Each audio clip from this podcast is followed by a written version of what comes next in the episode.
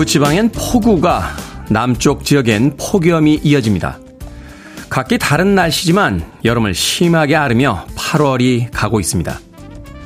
변화무쌍한 날씨 속에서 이 아침 무사히 출근 시간에 도착하는 것만으로도 다행인 하루가 시작이 되고 있습니다.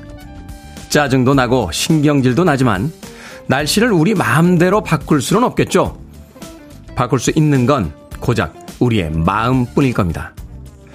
언제나 그렇듯 이 심란한 날씨가 곧 지나갈 것이라고 믿어봅니다. 8월 9일 화요일 김태훈의 프리웨이 시작합니다. 골든 이어링의 Radar Love로 시작했습니다. 빌보드 kid의 아침 선택 김태훈의 프리웨이 저는 클 태 자 쓰는 테디 김태훈입니다. 최주연님, 테디 밤사이 안녕하지 못한 일들이 벌어진 것 같아 마음이 무겁습니다. 라고 하셨고요. 임수성님, 테디 출근하셨군요. 걱정했습니다. 서울 지역분들 큰 사고 없으시길 기도합니다. 강숙현님, 테디 출첵입니다. 출근하느라 고생하셨네요. 광주는 폭염입니다. 라고 하셨고요. 설건식님, 남부지방은 잔뜩 흐리기만 한데, 큰딸이 있는 수도권에는 폭우가 온다고 하니 많이 걱정이 됩니다. 라고 하셨습니다. 그런가 하면 9047님께서 안녕하세요. 어제 겨우 퇴근해서 집에 왔는데 다시 어찌 출근해야 할지 무작정 걸어갈까 싶기도 합니다. 오늘도 무사하길요. 라고 또 아침에 막막한, 먹먹한 심정 또 문자로 보내주셨습니다. 간밤에 정말 기록적인 폭우가 왔습니다. 서울을 비롯한 중부지방은 이 폭우로 인해서 어, 지금 피해가 속출하고 있습니다. 인명 피해도 있었다라고 해서 마음이 굉장히 무거워지는데요. 특히나 이제 강남 쪽, 뭐 서초, 삼성, 반포 이쪽은 침수 지역이 굉장히 늘어나고 있다라고 하고 오늘 또 출근하다 보니까 올림픽 도로도 통제되는 곳들이 있어서요. 저도 용산 쪽으로 돌아서 네, 노량진 쪽으로 다시 들어갔다가 그렇게 간신히 여의도까지 도착했습니다. 제가 5시 반쯤 출발을 했는데 여의도에 도착한 시간이 거의 6시 40분이 넘은 시간이었으니까 평상시면은 25분, 30분이면 오던 그 새벽 시간인데 1시간이 넘는 시간이 소요가 됐습니다. 자, 안녕하십니까? 라고 하는 인사를 드려야 하는 그런 아침입니다. 어제 폭우 피해 심각하긴 합니다만 빨리 복구를 해야 될 것 같고요. 오늘도 그 상황이 이어지고 있으니까 아침 이른 시간들 부지런히 또 서두르셔야 될 것 같습니다. 지금 어디에 계신지 또 어떠한 상황인지 사연 보내주시면 오늘 방송 2시간 동안 계속해서 나누도록 하겠습니다. 자, 청취자분들의 참여 기다립니다. 문자번호 샵 1061, 짧은 문자는 50원, 긴 문자는 100원, 콩으로는 무료입니다. 유튜브로도 참여하실 수 있습니다. 여러분 지금 KBS 2라디오 김태현의 프리웨이 함께하고 계십니다. KBS 2라디오 yeah, 김태현의 프리웨이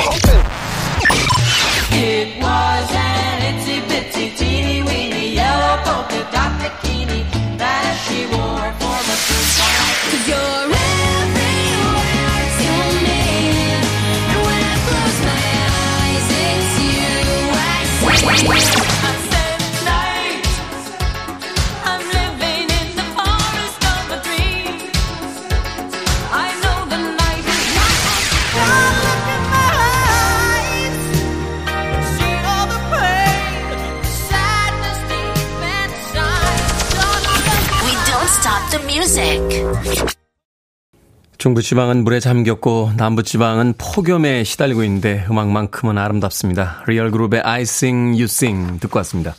심영기님, 테디 서울 쪽에서 부모님이 작게 편의점을 하시는데 어제 물난리가 나서 난리도 아니더군요. 이런 일은 처음이라 많이 당황하신 것 같습니다. 오늘 연차 내고 가게 한번 가보려고요. 부디 많은 피해 없길 바라야겠어요. 피해 입으신 분들 힘내라고 해주세요 하셨고요. 김은님께서 코엑스의 별마당 도서관도 잠겼습니다 하셨는데 어제 삼성역 쪽에 침수 피해가 특히나 많았다라고 하더군요. 동작, 반포, 서초 이쪽 지역들 물에 잠긴 곳들이 많습니다. 그래서 빨리 복구가 됐으면 하는 바람입니다. 9626님, 친정은 인천, 아들은 파주에서 군 복무 중인데요. 두 곳 다 어제부터 비가 너무 많이 내려서 뉴스에 계속 나오더군요. 특히 아들이 있는 곳은 산밑이라 더 걱정이 됩니다. 그에 반해 제가 사는 김해는 연일 폭염으로 힘드네요. 하셨습니다.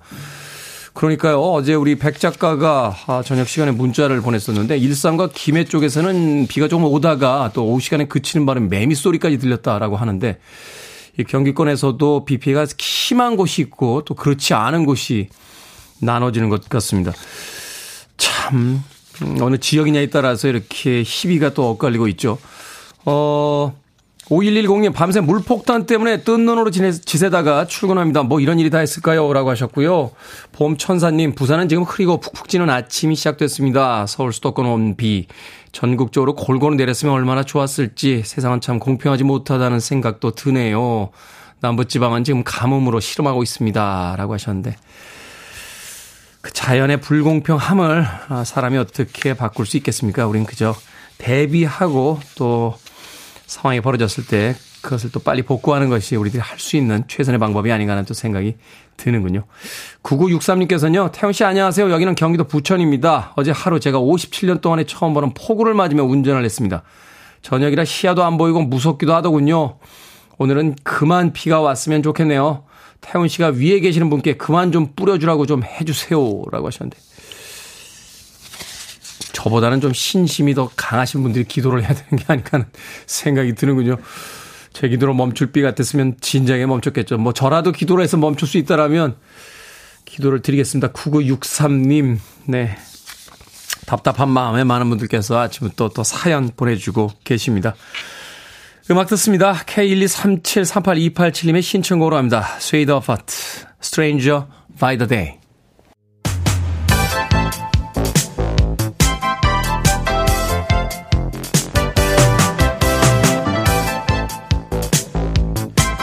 이 시각 뉴스를 깔끔하게 정리해드립니다. 뉴스 브리핑 캔디 전혜연 시사평론가와 함께합니다. 안녕하세요. 안녕하세요. 캔디 전혜연입니다. 자, 기록적인 폭우가 내렸습니다. 수도권 곳곳에 침수 피해가 잇따르고 있는데 일부 도로가 통제 상황입니다. 이번에 폭우 상황에 대해서 좀 전해 주시죠. 예, 이번 폭우는 80년 만에 나타난 기록적인 폭우다 이런 분석이 나오는데요. 정말 서울만 보더라도 어제 오후 11시 집계로 380mm가 내렸다라고 하고요. 특히 시간당 강수량을 한번 봤더니 동작구 신대방동은 오후 9시, 9시까지 1시간 동안 비가 136.5mm 내렸다고 합니다. 아, 1시간에 136. 그렇습니다. 이게 서울의 시간당 강수량 역대 최고치가 1942년 8월 5일 118.6mm였는데 이게 80년 만에 넘어선 수치이기 때문에 80년 만에 폭우다라는 음, 분석이 나오는 거고요. 그러니까 말하자면 이제 통계를 내기 시작한 뒤에 최고치를 지금 기록했다는 거의 그렇다고 거예요. 봐야겠습니다. 지금 서울 곳곳 뭐 물에 잠기고 집안 치마, 정전 사고 계속 소식이 전해지고 있는데요. 일단 공공시설 피해가 27건이고 서울, 인천 합해서 모두 7건의 도시철도가 임시 철수, 침수돼서 시민들이 불편을 겪었는데 오늘 아침에도 계속 관련 소식이 전해지고 있거든요. 9호선인가요? 뭐 어제 그 통제되고 했던 예, 예. 뉴스를 들었었는데 출근하시기 전에 각 도로 상황이라든가 지하철 상황 미리 좀 점검을 하셔야겠습니다. 그리고 중대본이 오늘 6시 오전 6시 기준으로 발표한 사항을 보면 서울 경기 지역 호우로 7명이 사망했고 실종은 6명, 부상은 9명으로 찍게 된다라고 하는데 아. 감전 사고 또 각별히 주의하셔야겠고요. 자, 오늘 아침 행정안전부가 새벽 1시를 기해서 위기 경보 수준을 경계에서 가장 높은 심각 으로 상향 발령을 했고 중대본 비상근무 2단계에서 3단계로 격상이 된 상태입니다. 그리고 행정 공공기관 출근 시간을 오전 11시로 조정하도록 조치를 한 상황이고요. 자, 그런데 오늘 내일도 비가 계속 내릴 예정입니다. 특히 내일까지 수도권과 강원 내륙에 최대 300mm 이상의 비가 더 쏟아지겠고요. 충청 북부, 경북 북서 내륙에도 최대 200mm가 예상된다고 하고요. 다음 주 초반까지 비가 자주 내릴 전망이라고 합니다. 어, 출근길 마음이 급하시겠지만 미리미리 도로 상황이라던가 대중교통 상황 점검하시고 안전에 각별히 유의하셔야겠습니다. 출근길에 정체도 문제가 되고 뭐 안전의 위험도 있겠습니다만 공무원들 조금 더 일찍 출근해야 되는 거 아닙니까? 물론 뭐 이제 너무 출근 시간대 혼잡할 부분 이런 부분을 또 감안해야겠습니다만 또 일각에서는 이런 데일수록 공공이 안전 문제에 대해서 조금 더 적극적이지 않냐라는 비판이 충분히 나올 수 있겠죠. 자, 학자 개편 논란의 중심이었던 박순애 교육부 장관 어제 공식 사퇴했습니다. 임명 34일 만에 자진 사퇴를 했습니다. 예, 박세 장관 어제 결국 스스로 물러났습니다. 모든 논란 책임은 저에게 있고 저의 불찰이라고 밝혔지만 어, 형식은 자진 사퇴이지만 사실상 만 5세 초등학교 입학 개편안을 둘러싼 혼선에 따른 경질이라고 해석이 될 수밖에 없는 상황입니다. 정책 발표도 섣불었고 의견 수렴도 졸속이었다라는 비판이 곳곳에서 제기되는 상황이었는데 결국 34일 만에 물러난 상황입니다. 그런데 윤석열 정부가 출범하고 나서 첫 국무위원이 사임한 사례이고요. 앞서 장관 후보까지 포함해 보면 김인철 교육부총리 후보자도 낙마했었고요. 보건복지부 장관 후보자는 정호영, 김승희 후보자가 잇따라 낙마를 했었습니다. 그리고 송홍열 공정거래위원장도 낙마를 했는데 지금 보건복지부 장관 인선도 아직 발표가 되지 않은 상황이기 때문에 인사에 대한 지적이 계속 나올 것으로 보입니다. 그리고 앞으로 대통령실 참모진을 비롯해서 추가 인적 쇄신이 이어질까라고 이제 관심이 쏠리는데요. 윤 대통령이 휴가 마치고 어제 출근하면서 이 도어 스태핑 약식 기자회견에서 국민 관점에서 모든 문제 점검하고 필요한 조치를 하겠다고 말했지만 전망은 엇갈리고 있는 상황입니다. 일단 교체 대상으로 거론되는 인물의 이름은 언론에서 많이 나옵니다. 예를 들면 네. 김대기 비서실장이라던가 이진복 정무수석, 최영범 홍보수석들은 교체되는 거 아니냐. 또 대통령 취임이 8월 17일이니까 그 전에 교체 가능성이 있다라는 관측도 나오지만 또 윤 대통령의 스타일상 어, 박순애 교육부 청년님만 일단 물러나는 선에서 그칠 것이라는 분석도 나오고 있고요. 더불어민주당의 경우에는 전면적인 쇄신을 주장하면서 특히 이른바 육상시다. 라고 이름을 붙이고 음, 교체 네. 대상으로 지목을 했는데 어, 이 육상시라 쓴 것은 주로 검찰 출신 인사들이 겨냥한 것으로 보입니다. 윤재순 총무비서관, 복두규 인사기획관, 이원모 인사비서관, 주진우 법률비서관, 이시원 공직기강비서관, 그리고 강희구 부속 실장을 지금 야당이 교체 대상으로 아예 콕 집어서 지목을 하고 있는데 지금 뭐 저희가 다시 전해드리겠습니다마는 대통령 지지율도 지금 워낙 흔들리다 보니 여권에서도 인사 문제가 너무 심각하니까 적어도 이들에 관련된 사람이라도 책임을 져야 되는 거 아니냐라는 목소리가 나오고 있다고 합니다. 네, 박순애 교육부 장관이 사퇴했습니다. 뭐 실질적인 경질로 보고 있는 거고 또 지지율 하락에 대한 어떤 출구 전략으로 사용하는 게 아니냐는 또 논평도 나오고 있는데 지금 부정평가가 70%를 넘어가고 있습니다. 이게 과연 장관 한 명의 사퇴로서 어, 해결이 될 수 있는 문제인지 좀 더 지켜보도록 하겠습니다. 자, 한편 윤석열 대통령의 지지율 연달아 20%대로 나타나고 있습니다. 여론을 좀 살펴봐야 될 것 같은데요. 예, 주요 여론조사 업체의 결과가 잇따라 발표가 되고 있는데요. 일단 KSOI가 TBS 의뢰로 지난 5일부터 6일까지 진행한 조사, 윤 대통령 국정 수행에 대한 평가 응답자의 27.5%만 긍정 평가를 내렸고 부정평가가 70.1%입니다. 그런데 우리가 여론조사에서 수치도 굉장히 중요한데 추이를 잘 봐야 되는데 네. 이 KSY 조사를 보니 취임 후 처음으로 부정평가가 70%를 넘었다. 이 부분에 좀 주목을 하는 여론이 많습니다. 단순 부정평가가 아니라 좀, 저, 반대 의견이 센 퍼센티지는 60%를 넘어가고 있어요. 예, 그리고요. 만 5세 초등학교 입학에 대해서 물었더니 76.8%가 반대를 했고 17.4%만 찬성했는데 특히 지난 대선 때 윤 대통령을 뽑았다라고 응답한 사람의 58.7%도 이런 식의 학제 개편에는 반대한다라고 하니까요. 지금 지지층 내부에서도 정책에 대해서 되게 비판적이다라는 해석이 나옵니다. 이 KSOI 조사는 전국 만 18세 이상 성인 남녀 1,002명을 대상으로 진행됐고 무선 자동 응답 방식 100%, 응답률 6.8%, 오차 범위 95%에서 신뢰 수준 플러스 마이너스 3.1% 포인트입니다. KSY 여론조사에서도 이제 긍정 평가 27.5%니까 30%보다 아래예요. 그런데 네. 리얼미터 조사에서도 유사한 흐름은 나타나고 있습니다. 지난 1일부터 5일까지 전국 18세 이상 성인 남녀 2,528명을 대상으로 했는데 국정수행 지지도 긍정평가 29.3%, 부정평가 67.8%인데 리얼미터 조사에서 30% 선이 붕괴된 것은 또 이번이 처음이라고 합니다. 그래서 이런 여론조사 기간을 종합을 해보면 30% 선은 무너졌고 부정평가는 상승하고 있다. 이렇게 네. 해석이 될 수 있겠습니다.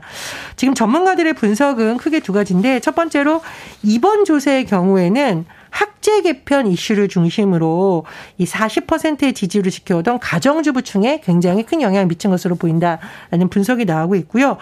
그리고 지금 이제 정치권의 상황이 여당도 비대위, 민주당도 아직까지는 비대위, 뭐 이런 여러 가지 상황이에요. 그런데 뭐 앞으로 경제 상황, 코로나 확산 이런 것을 봤을 때 사실 국정 운영 책임은 여당에 있거든요. 네. 그래서 여당이 굉장히 긴장을 해야 된다라는 지적이 나오고 있습니다. 여론조사에 대한 자세한 내용은 중앙 선거 여론조사 심의위원회 홈페이지 참조하시면 됩니다. 네. 민주주의 국가에서 여론의 지지율이 무엇을 의미하는지 좀 무겁게 받아들여 주셨으면 좋겠습니다. 자, 시사 엉뚱 퀴즈. 오늘은 어떤 문제입니까? 예, 윤 대통령의 국정 지지율 소식을 들으니 문득 영화 추락하는 것은 날개가 있다가 떠오릅니다. 1990년 대종영화제 최우수 작품상을 받은 추락하는 것은 날개가 있다는 장길수 감독의 작품입니다. 그렇죠. 강수연 씨, 손창민 씨가 주연을 맡았는데요. 여기서 오늘의 시사 엉뚱 퀴즈 나갑니다. 이 영화는요, 80년대를 대표하는 이 소설가의 작품을 원작으로 하고 있습니다. 우리들의 일그러진 영웅으로도 잘 알려진 이 작가 누구일까요? 1번 이문열, 2번 이문세, 3번 이문동 김씨.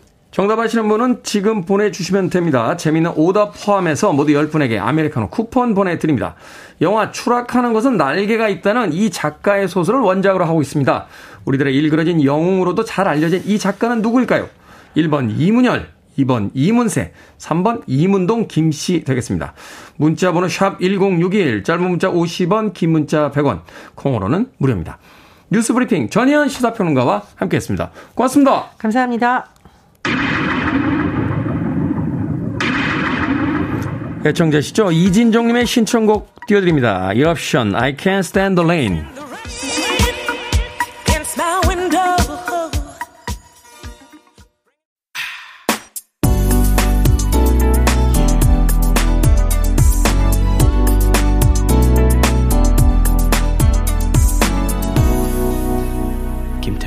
Freeway. 경쾌한 음악이었죠. 이윤경님께서 신청해 주신 브라이언 하일랜드의 Itsy Bitsy Teenie Weenie Yellow Polka Dot Bikini 듣고 왔습니다. 자, 오늘의 시사 엉뚱 퀴즈. 영화 추락하는 것은 날개가 있다. 이 원작의 작가, 우리들의 일그러진 영웅으로도 잘 알려진 이 작가는 누구일까요? 정답은 1번 이문열이었습니다. 이문열. 6409님, 이문열입니다. 가뭄 걱정한 게 엊그제인데 이제는 수해 걱정이네요. 라고 오늘의 날씨에 대해서 또 걱정해 주셨고요. K123826147님, 이문식 씨요. 작품으로 뵙고 싶습니다. 라고 하셨는데, 이문식 씨 최근에 작품 많이 안 찍으셨나요? 그러고 보니까 뭐 영화라든지 드라마에서 이문식 씨 뵌지 조금 된 것 같네요. 보고 싶네요. 슬피 우세님, 이문자.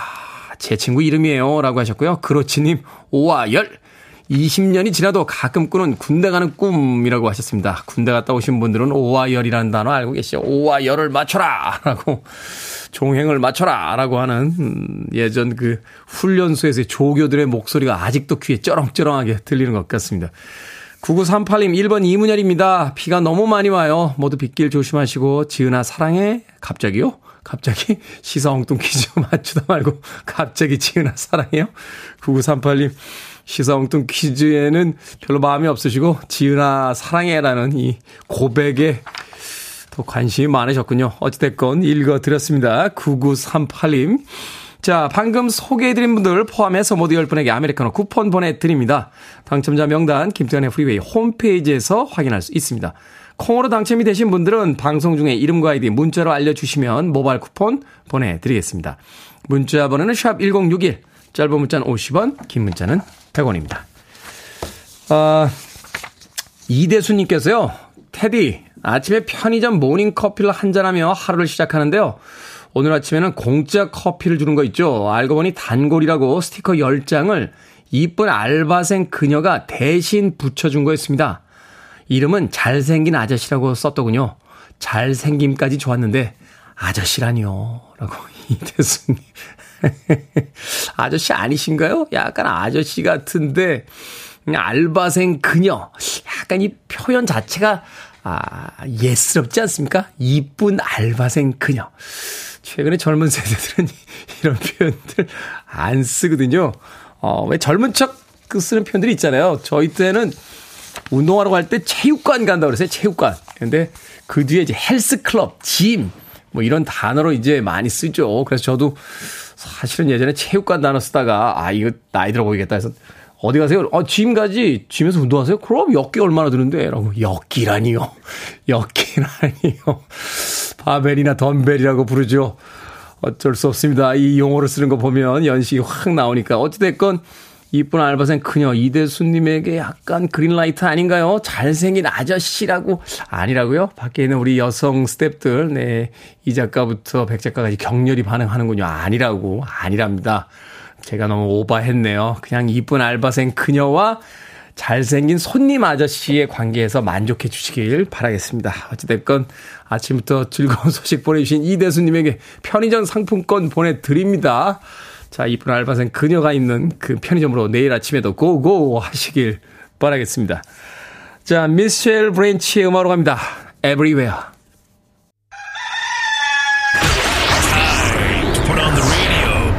김태훈의 프리웨이 Are you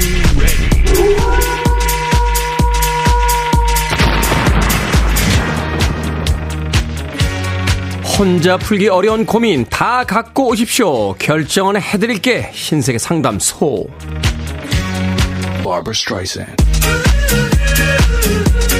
박기루님, 회사 동료가 지각할 때마다 컴퓨터를 켜달라, 내 가방을 자기 책상에 올려놔 달라, 꼼수를 부립니다. 계속 해줄까요? 아니면 딱 끊어버릴까요? 계속 해줍시다. 어느 날인가는 나도 부탁하게 될지 모르니까요. 2307님, 친구랑 놀러 가려고 제가 펜션을 알아보고 있는데, 여긴 뭐가 마음에 안 든다. 여기는 거리가 별로다. 친구와 불평, 불만이 많습니다. 계속 제가 찾아볼까요? 아니면 친구한테 찾아보라고 할까요? 친구한테 찾아보라고 하세요. 다 해줘봐야 결국 나중에 마음에 안 든다고 불평만 듣습니다. 저도 그런 친구 한 명 있어요.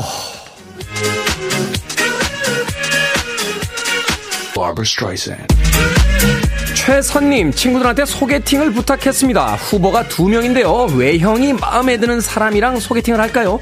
아니면 성격이 맞을 것 같은 사람이랑 할까요? 외형이 마음에 드는 사람하고 하세요. 성격이 맞을 것 같은 사람이라고요? 그걸 어떻게 합니까?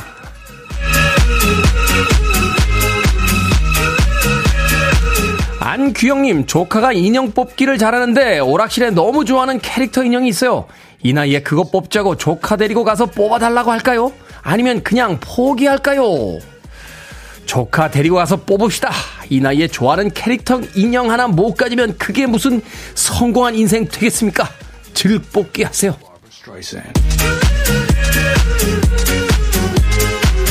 방금 소개해드린 네 분에게 선물도 보내드립니다. 콩으로 뽑힌 분들 방송 중에 이름과 아이디 문자로 알려주세요.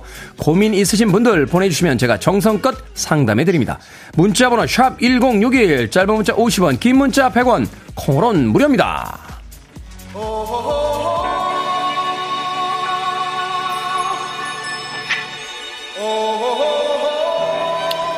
꽉 막혀있는 길에서 지금 마음속으론 이리저리 킥하고 계신 분들 계시겠죠. 칼 더글라스입니다. 쿵어 파이팅!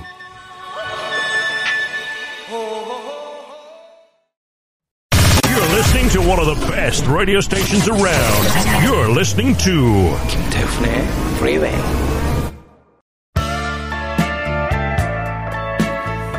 빌보드 kid의 아침 선택 KBS 2라디오 김태훈의 Freeway 함께하고 계십니다. 김민경님께서요, 올리비아 뉴튼 존의 소식 들리고 오늘 아침은 구름 덮인 하늘만큼이나 무겁습니다. 라고 문자 보내셨습니다. 올리비아 뉴튼 존이 73살의 나이로 오늘 세상을 떠났습니다. 저도 팝음악에 처음으로 관심을 갖게 됐던 것이 바로 이 올리비아 뉴튼 전의 음악이었는데요. 삼가 고인의 명복을 빌겠습니다. 1부 끝곡은 올리비아 뉴튼 전의 Hopelessly Devoted to You 듣습니다. 잠시 후 2부에서 뵙겠습니다.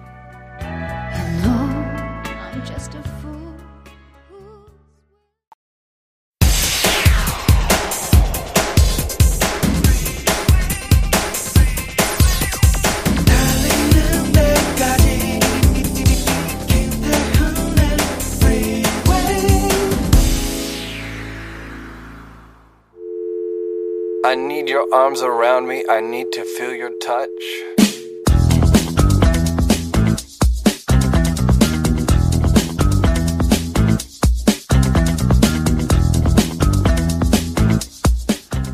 지하철에서 많이 놓고 내리는 물건. 지갑, 교통카드 찍으려고 보면 사라져 있음. 무선 이어폰, 분명히 가방에 넣었는데 안 보임. 쇼핑백, 오늘 갓 구매했는데 놓고 내림. 우산, 발 아래에 놓고 빈손으로 나옴. 핸드폰, 자다가 깨서 급하게 내렸는데 손에 핸드폰이 없음. 가방, 선반 위에 올려두고 몸만 내림.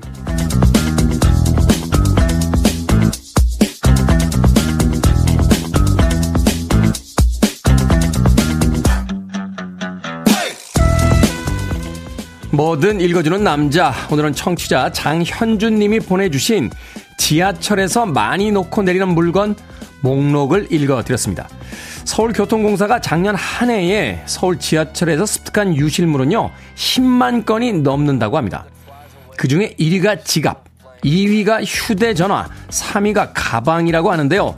보통 선반이나 의자 틈 사이에서 발견된다고 하니까 어떤 경로로 흘렸는지 대충 짐작이 갑니다. 장마철을 기준으로 한다면 아마도 우산이 압도적 1위를 차지하지 않을까 싶은데요. 지금 대중교통 아니라면 한 번씩 점검해 보시죠. 가방과 지갑, 이어폰과 우산 다 무사히 챙겨 놓으셨습니까? 없다면요, 침착하게 경찰청 유실물 센터를 검색하시고 이 사이트에서 분실물과 습득물 신고가 모두 가능하다고 하니까요. 혹시 압니까? 잃어버린 물건이 어디선가 우리를 애타게 기다리고 있을지 모르니까요. 페트리스 루센의 Forget Me Not 듣고 왔습니다. 이정숙님께서 선곡 너무 좋아요. 감사합니다. 하셨고요. 최주현님, 전 이 곡 들을 때 테디가 딱 떠올라요. 왠지 모르겠습니다. 그 밑에 최용준님께서 지원님, 그 곡도 테디도 세련돼서 그런 거예요. 라고 하셨습니다. 빙고. 자, 패트리스 루센의 Me Not로 시작했습니다. 김태훈의 프리웨이 2부 시작했습니다. 앞서 일상의 재발견, 우리 하루를 꼼꼼하게 들여다보는 시간, 뭐든 읽어주는 남자.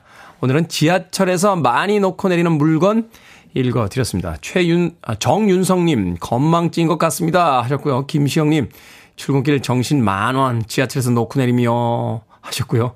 신기부님, 저도 자주 그러네요. 우산, 고승현님, 잃어버린 블루투스 이어폰 수백만 개, 잃어버린 우산 수백만 개라고 하셨습니다.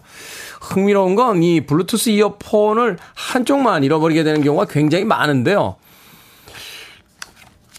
왼쪽인가요? 어, 특 특정 방향 쪽을 더 많이 잃어버린대요. 이게 사람이 오른쪽 그 오른손 잡이들이 많기 때문에 이 오른쪽은 그나마 이렇게 많이 신경 쓰는데 왼쪽에 끼게 되면 이렇게 긴장이 별로 없답니다. 예, 그래서 중고 마켓에 가면 어, 한쪽 이어폰이 나와 있는 경우가 그렇게 많습니다. 한쪽만 나와 있는데 왼쪽을 더 사고자 하는 사람들이 많기 때문에 왼쪽 이어폰 가격이 좀 더 높다라는 이야기를 들은 기억이 나는군요. 어, 어찌됐건 정신없는 화요일 아침 물난리가 난 이 수도권 지역에서 대중교통 수단 이용해서 출근하시는 분들 물건 잃어버리지 않도록 내리실 때 꼭 점검하시길 바라겠습니다. 특히 오늘 같은 날은 우산 놓고 내리시면 정말 큰일 납니다. 자, 뭐든 읽어주는 남자 여러분 주변에 의미 있는 문구라면 뭐든지 읽어드립니다. 아, 김태훈의 프리웨이 검색하고 들어오셔서 홈페이지 게시판 사용하시면 됩니다. 말머리 뭐든 달아서 문자로도 참여 가능하고요. 문자 번호는 샵 1061, 짧은 문자는 50원, 긴 문자는 100원, 콩으로는 무료입니다. 오늘 채택되신 청취자 장현주님에게 촉촉한 카스테라와 아메리카노 두 잔 모바일 쿠폰 보내드리겠습니다.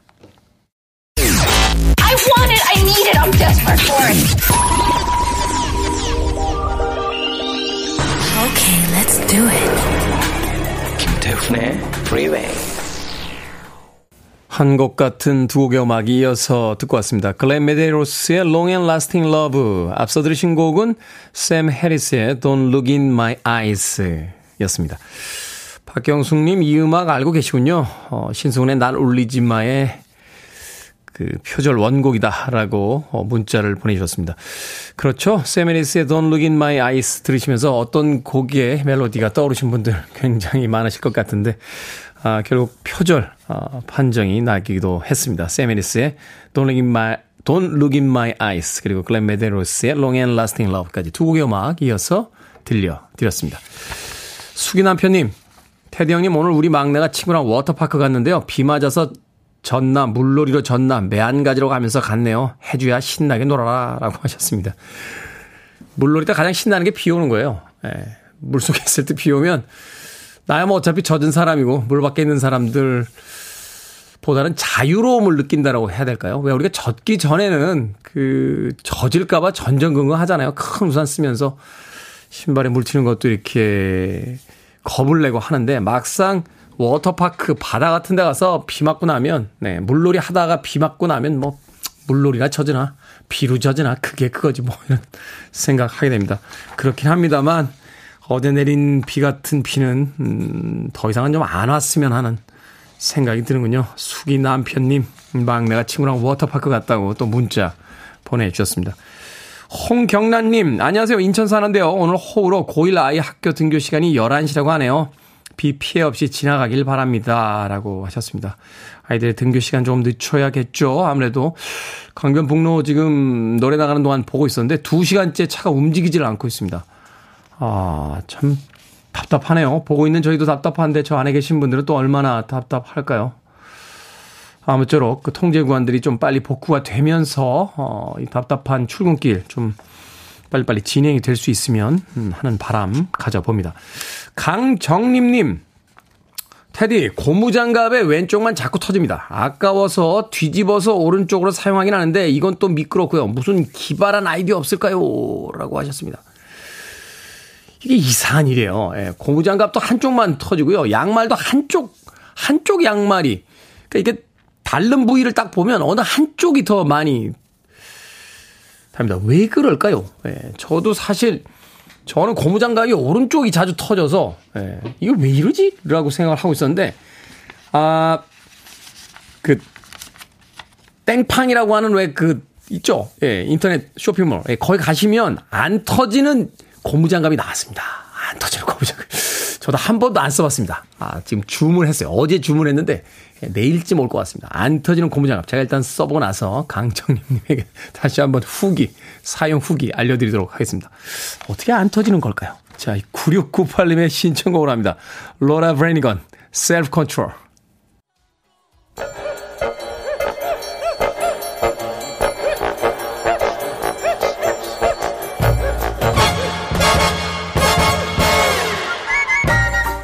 온라인 세상 속 촌철살인 해악과 위트가 돋보이는 댓글들을 골라봤습니다. 댓글로 본 세상.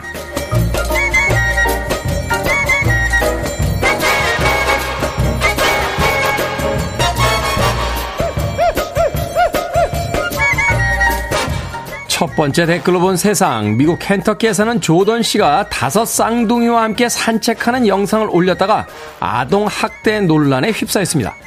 줄이 달린 미아 방지용 백팩을 하게 했는데요. 이 모습이 마치 개를 산책시키는 것 같다라는 겁니다. 댓글에는 아동 학대다, 안전을 위한 어쩔 수 없는 선택이다, 의견이 갈렸다는데요. 여기에 달린 댓글들입니다.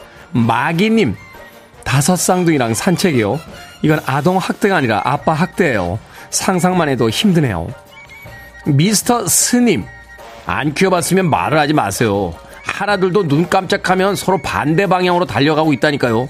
다섯 명이면 별 모양으로 뻗어나왔겠네요. 저도 냉정을 기하기 위해 이 해당 영상을 직접 봤습니다만 제 개인적인 의견은 아동 학대는 절대 아닌 것 같습니다. 등 뒤에 줄을 달았는데도 다섯 아이들이 명랑하게 각기 다섯 방향으로 흩어지더군요. 다섯 쌍둥이와 외출을 감행한 이 아버지 상조해야 됩니다.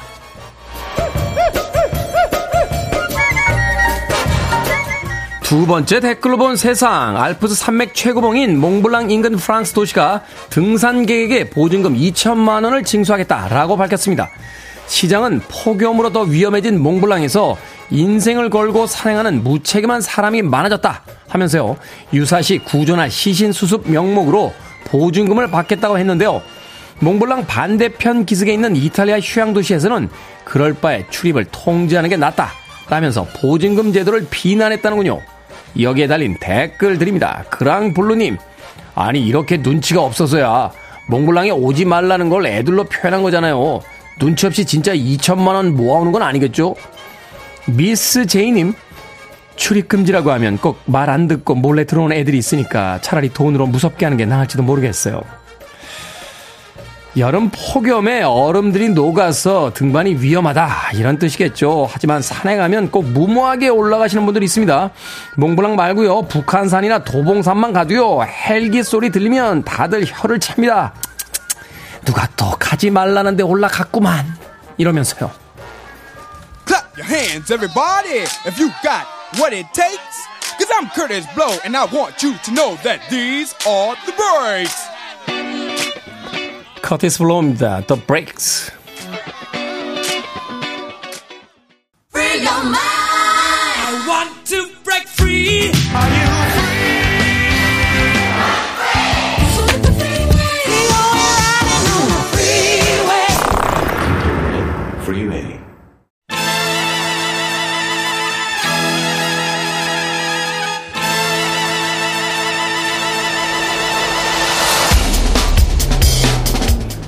세상을 바라보는 관점을 다양하게 제시해 드립니다. 경제 명사수, 경제 해결사 박정원 명지대 특임 교수와 함께합니다. 이게 뭐니 사무소 교수님 어서 오세요. 예, 안녕하세요. 아침에 못 오실까봐 걱정 많이 했습니다.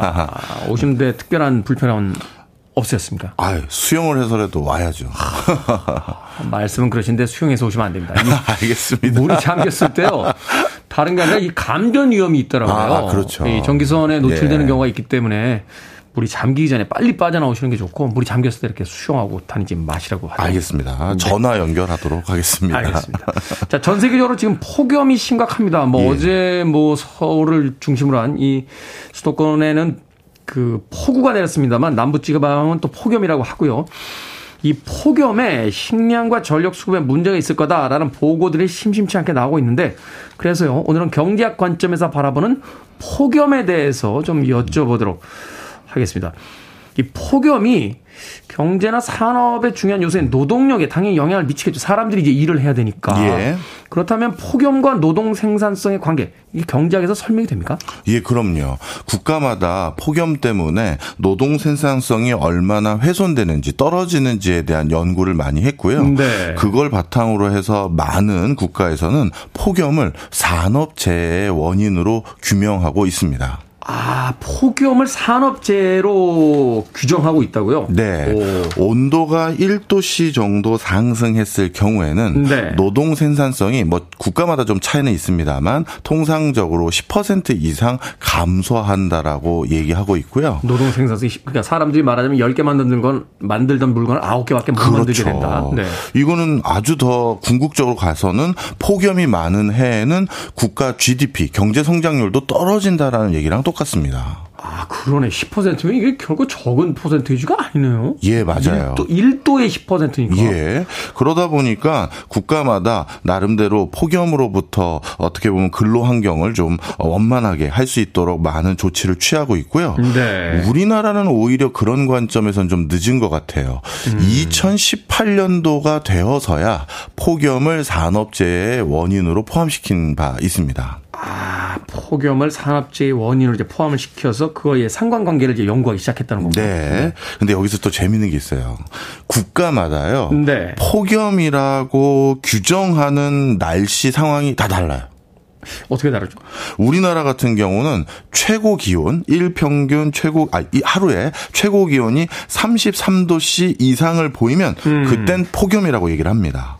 그 정도는 폭염이죠. 예. 네. 그런데 어떤 나라는 33도씨는 아직 덥다고 얘기하잖아요. 어, 어, 어떤 나라나? 중동의 일부 국가들이겠죠. 아, 중도 33도. 야, 이, 야, 시원하지 않냐? 막 이러면서 33도면 야, 막 밖에서 자겠다. 야, 막, 막 이런, 이런 분위기군요.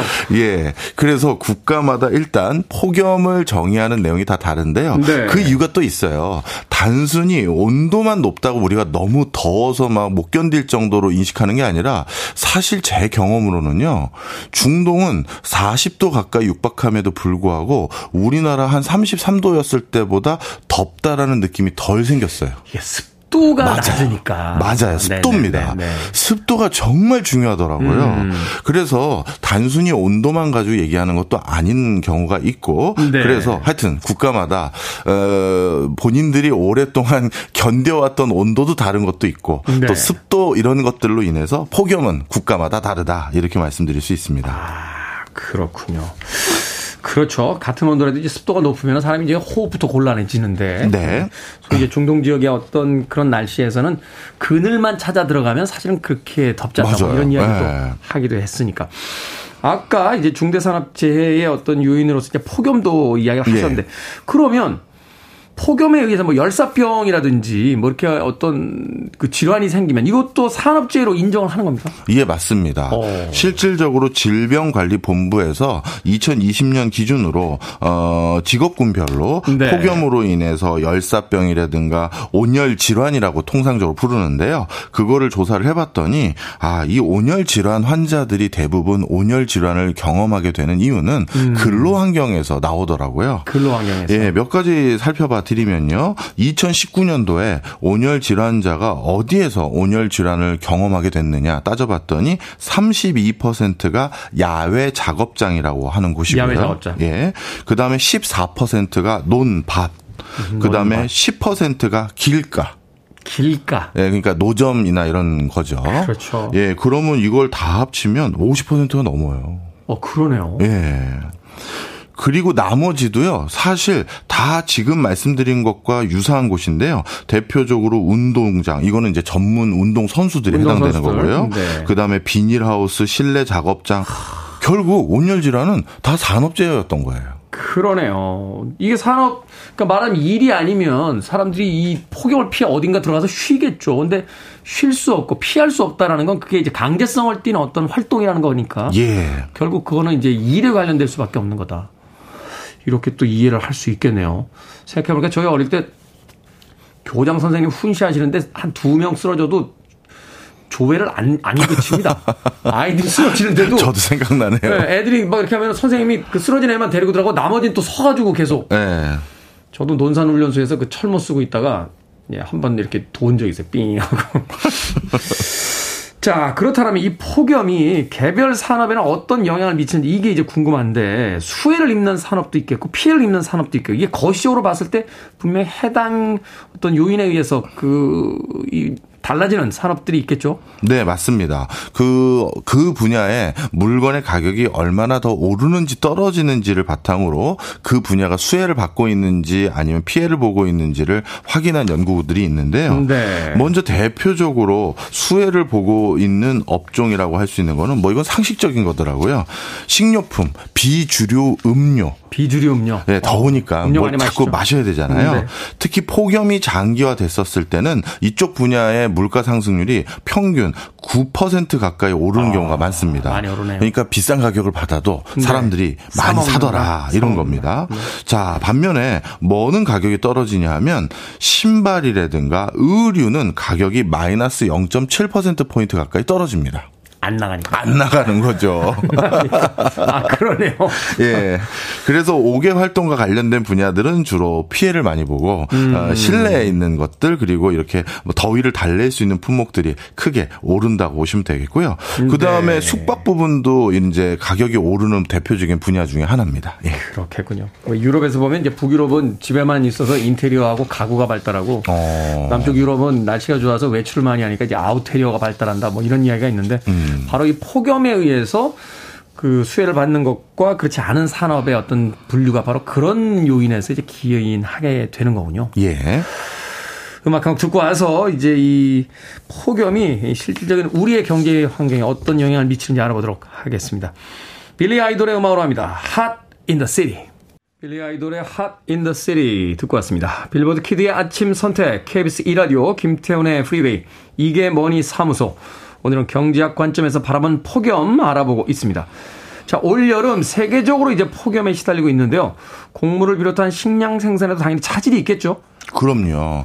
어, 전 세계적으로 폭염만큼 식량 수급에 가장 악영향을 미치는 요소가 없다고 봐도 과언이 아닙니다. 음, 네. 어, 특히 올해도 지금 벌써 폭염 때문에요. 자신들이 먹을 곡물도 모자라다라고 하면서 수출 빗장을 걸어 잠근 나라들이 생기고 있는데 대표적으로 인도를 꼽을 수 있어요. 음. 인도. 인도는 전 세계에서 밀을 세 번째로 많이 생산하는 나라인데요. 아. 그런데 인도 북부 지방이 올해 어마어마한 폭염을 기록했습니다. 40, 40몇 도가 올라갔다고 네, 하더라고요. 그렇다고 네. 하더라고요. 그러다 보니까 정작 인도는요, 자신들이 재배한 곡물이 외국에 수출되면 외국에 뭐 우리나라를 비롯해서 OECD 국가들은 웃돈 주고서라도 그 밀을 사서 먹을 수가 있지만 네. 자신들은 그 돈으로 구매가 안 되거든요. 아, 그렇, 그렇죠. 인도의 예. 어떤 경제적인 어떤 상황을 봤을 때. 네, 그러다 보니까 그냥 아예 올해 생산한 밀은 외국에 수출 안 합니다 하고 수출 금지 조치를 내려버린 거예요. 자국민들에게 우선 지급하겠다. 네, 바로 이런 것들 때문에 일단 곡물 생산에도 차질이 있고요. 그 다음 더 큰 문제는 사실 축산입니다. 축산. 예, 폭염에는요, 그 닭 또는 돼지 이런 네. 가축들이 화상도 입고요. 결국 폐사를 하죠. 환경 자체가 사실은 아주 그 밀집되어 있고 그렇죠. 또 위생적으로도 그렇게 완벽하게 관리가 안 되기 때문에 이렇게 날씨가 더워지고 이러면 여러 가지 어떤 상황들이 벌어지잖아요. 예. 그렇기 때문에 이제 폐사의 위험 이더 올라가게 된다. 맞습니다. 그러면 뭐 많은 분들이 또 그런 말씀 하세요. 아니, 여름 한철에 폭염에 대비해서 환기도 잘 되고 이런 여러 가지 시설을 좀 구비했었으면 이런 일을 방지할 수 있지 않겠느냐. 이렇게 얘기하시는 경우도 있는데 실제 현장을 가보면요. 이 축산 농가는 그 지역에서 가장 혐오하는 시설입니다. 냄새 때문에. 일단 그래요. 이렇게 지나가다가 차 타고 지나가다가 아, 이게 무슨 냄새지?라고 네. 하면 저쪽에 축사가 있어라고 이야기하는 경우가 굉장히 많더라고요. 그렇죠. 그러다 보니까 그 냄새가 바깥으로 빠지거나 공기가 환풍이 되는 시설을 강하게 해버릴 경우 이게 민원이 들어와서 어찌 보면 이 폐사의 위험이 있는지를 알면서도 공기 순환 장치를 이렇게 적극적으로 못하는 상황이에요. 참 심각한 문제네요. 네. 자, 그래서 이렇게 어 폭염이 오면 이 우리 뭐라고 해야 될까요? 어, 그 쇠고기 또는 돼지고기, 닭고기 가격도 오를 요인이 되는 거고요. 그러네 폐사가 되니까 일단 그 공급이 줄어들게 되니까. 그렇죠. 네. 그 다음에 어류가 더 큰 문제입니다. 어류. 예, 이것도 설명을 좀 드리면요. 해수 온도가 1도 정도 상승한 건 네. 지표면 온도가 10도 상승한 효과랑 똑같아요. 맞아요. 이게 바닷물 온도가 올라가면요. 예. 어, 이게 왜냐면 밀도가 더 높기 때문에 공기 중보다 그 1, 2도 차이가 굉장히 크게 느껴지거든요. 네. 바로 그래서 어패류들은 아주 우리가 보기에는 해수 온도의 미묘한 온도 변화라고 할지 모르겠습니다만 실질적으로는 치명상을 입습니다. 예. 그래서 양식업이나 이런 것들이 또 어마어마하게 또 폐사하는 경우들이 많죠. 네. 지금 정도 이제 온도가 되게 되면 물속에서 해산 보기 쉽지 않아요. 높기 그렇겠네요. 때문에 다 밑으로 내려갑니다. 예. 자, 그렇다면 이제 폭염에 가장 이제 우리가 걱정하는 역시 전기 사용 증가가 아닐까 하는 생각이 들거든요. 미국의 일부 주에서는 이 전기 사용 때문에 비트코인 채굴 금지령까지 떨어졌다는 이야기도 있던데. 네, 맞습니다. 지금 유럽에서도 전기를 보급해야 되나, 배당을 해야 되나, 이런 얘기가 나눠지고 있고요. 이거는 굳이 먼 나라 얘기를 지금 할 상황이 아닌 것 같습니다. 네. 우리나라 같은 경우는 지금 올 겨울에, 올 겨울을 또 따뜻하게 나기 위해서 꼭 필요한 게 LNG 인데요. 천연가스. 그렇죠. 근데 천연가스가 지금 열흘치 비축량밖에 안 남은 상황이에요. 이게 특히 지금 유럽에서 러시아로부터 공급받은 천연가스가 거의 중단의 직전까지 와 있는 상황 아니겠습니까? 네. 그러다 보니 예, 요것도 이제 천연가스 수급에서 잠깐 설명을 드리고 말씀드려야 이해가 더 쉬울 것 같은데요.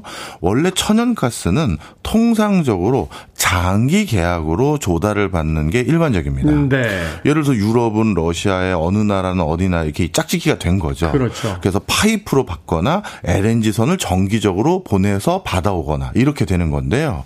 우리나라도 그래서 15년 이상의 장기 계약이 그 기본이고 네. 그런데 이제 동절기, 하절기 수급이 좀 안 맞거나 갑자기 경기가 너무 좋아져서 또는 음. 이렇게 폭염이 불어서 전력을 더 공급해야 될 때는 그 모자라는 부분의 LNG 만큼만 현물로 어 여기 가스 좀 보내주세요 이렇게 해서 사오는 게 통상적입니다. 네. 네네. 자 그런데 갑자기 유럽이 러시아로부터 가스를 공급 못 받으니까 전 세계 여기 가스 좀 보내주세요 하고 단기 계약으로 살 수 있는 물량을 거의 다 땡겨 쓰고 있는 거예요. 그렇겠네요.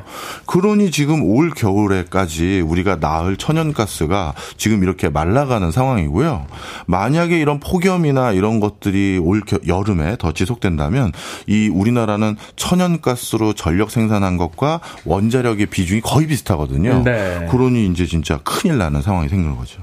이걸 이제 올 연말까지로 이제 전망을 했을 때 우리 네. 경제에 미치게 될 영향, 이 폭염이 전 세계적인 폭염이 우리 경제에 미치게 될 영향을 좀 이제 정리를 좀 해주신다면 어떤 네. 상황을 우리가 대비해야 되고 또 어떤 것들을 준비해야 될지. 네. 개인에게는 산업재해를 당하지 않도록 조심해야 되는 게 하나 있고요. 네. 두 번째는 아, 또 아픈 말씀을 드려야겠네요. 지금까지 쭉 설명드렸던 내용 들어보시면 아시겠지만 폭염만큼 물가 상승 요인으로 작용하는 게 없는 거죠. 물가가 상승할 거다. 예, 지금 또다시 폭염 때문에 물가 상승이 유발될 요인이 하나 더 생긴 거다. 이렇게 보시면 되겠죠. 네. 앞으로 인플레이션이 이제 당분간은 음, 예전 수준으로 돌아오지 않을 거다. 그러니까 이제 장기전, 중장기전에 대비해서 경제 상황에 대한 어떤 계획들을 짜시는 그런 시기가 도래하고 있다. 이렇게 이야기할 수 있겠군요. 예, 국가에서는 장, 중장기적으로는 꼭 폭염을 대비하기 위해서 하는 또 한 가지가 있는데요. 물을 확보하기 위해서 노력을 많이 하고 있습니다. 물. 우리나라 물 부족 국가라고 하죠. 그렇죠. 우리도 지금 소형 댐을 건설하려고 많은 노력들을 하고 있어요. 네. 네. 양치하실 때 보면 이렇게 물 틀어놓고 하시는 분들 계신데 물꼭 잠그고 어, 그렇죠. 중요한 거죠. 해주시길 바라겠습니다. 물통에 이름 써서 먹다 만 물통 섞여가지고 그냥 버리시는 일 없도록 네. 꼭 해주시길 바라겠습니다. 자, 이게 뭐니 사무소 오늘은 경제학 관점에서 바라본 폭염에 대해서 박정원 명지대 특임 교수님과 이야기 나눠봤습니다. 고맙습니다. 감사합니다.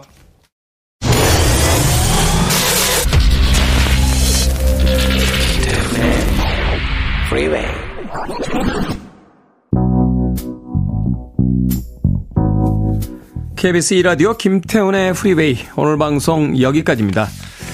오늘 끝곡은 가브리엘의 Out of Reach 준비했습니다. 어제 내린 비로 수도권 일대 많은 피해가 예상이 되고 있습니다. 빨리 복구될 수 있도록 저도 바라보도록 하겠습니다. 오늘 하루도 편안하고 평화롭게 보내시길 바라겠습니다. 전 내일 아침 7시에 돌아옵니다. 고맙습니다.